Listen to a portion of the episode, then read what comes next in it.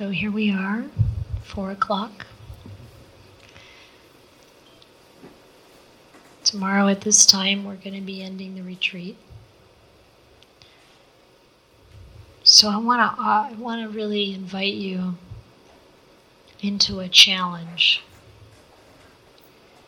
I'd like you to practice during this next 24 hours as if it's the last 24 hours of life you have left. Really bring yourself to it. And I know now we're going to sit for about an hour.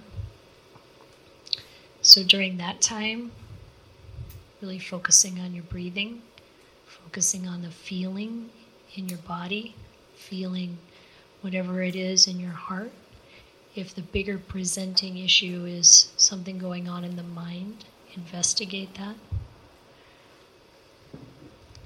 And then we're going to break at 5 o'clock, and you have an opportunity to have some tea. We're going to make our tea downstairs and then bring it up here, each of us. And we can have like this massive group interview if you want to, and welcome to stay. And cookies, cookies. There's a mindfulness practice. So you're going to go home. It's not the retreat kind of environment where you stay and everything's quiet. And that's a great way to practice as if your life depends on it because you'll be in all different kinds of situations driving the car, whatever, going wherever you go. I want to I want to challenge you to really stay present with your breath through it all. How consistently can you stay mindful of your breathing? And can you come back from time to time whenever there's a little break, whenever there's a moment when you're not engaged in something else, to check in? What's the feeling state? What am I experiencing in my mind?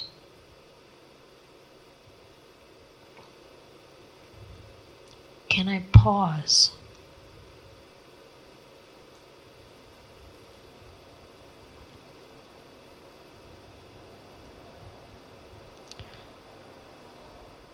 I want to read this poem to you from Kabir. It says, Friend, hope for the guest while you're alive. Friend, hope for the guest while you're alive. Jump into experience while you're alive. Think and think while you're alive. What you call salvation belongs to the time before death. If you don't break your ropes while you're alive, do you think ghosts will do it after? The idea that the soul will join with the ecstatic just because the body is rotten, that's all fantasy. What is found now is found then. If you find nothing now, you will simply end up with an apartment in the city of death. If you make love with the divine now, in the next life, you will have the face of satisfied desire. So plunge into the truth. Find out who the teacher is. Believe in the great sound. Kabir says this when the guest is being searched for, it's the intensity of the longing for the guest that does all the work. Look at me and you'll see a slave of that intensity.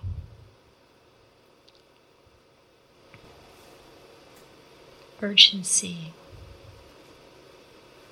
The last 24 hours. You're breathing in, that you're actually breathing in. And when you're breathing out, know that you're breathing out. And see if you can keep that going. And if you miss an in breath, See if you can catch it right away and be present for the next out breath. Do it while you're standing, while you're walking, while you're sitting, while you're lying down. See if you can do it until you fall asleep. See if you can catch it as soon as you wake up. You're going to be doing other things. My experience is doing this while you're driving will make you more alert. It cuts down on the mental chatter. You're actually not as distracted. If you do it while you're listening to someone, you're likely to hear them better and feel more of what they're feeling as they speak to you. If you do this while you're reading something or listening to news or TV, still stay with the in and out breathing and notice what arises either you know in your feeling or in your thoughts and how it affects you as we stay present with our in and out breathing it slows the mind down. It helps us identify particular thoughts and feelings that arise, and you can do the investigation of what's behind them if there's suffering. If there's suffering, investigating where it's coming from. What is the attachment? What do I want to be different? Can I apply the impermanence suffering non self trio to this experience.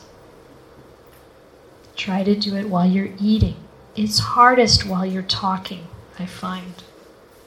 You may not be able to stay present with the in and out breathing while you're talking, but then come back to it right away when you stop. And I'm really interested to know what you will experience and hear whatever you want to report tomorrow. Try to keep in mind this chain of dependent origination, how these factors fit together, and how this really is your experience moment by moment, even though we're not aware of it. Does that is that clear? Any questions? It could be the last 24 hours we have. You never know. It's a great way to use it. So now we can break, get some tea if you want to stay. Um, come back up here and just check in, practice with our in and out breathing while we share and talk with each other. So uh, we have a crew that's dealing with the tea. Are you going to bring it up here or do you want people to go down? Get their own tea, Okay, get their cups and bring them up. okay. Okay, thank you.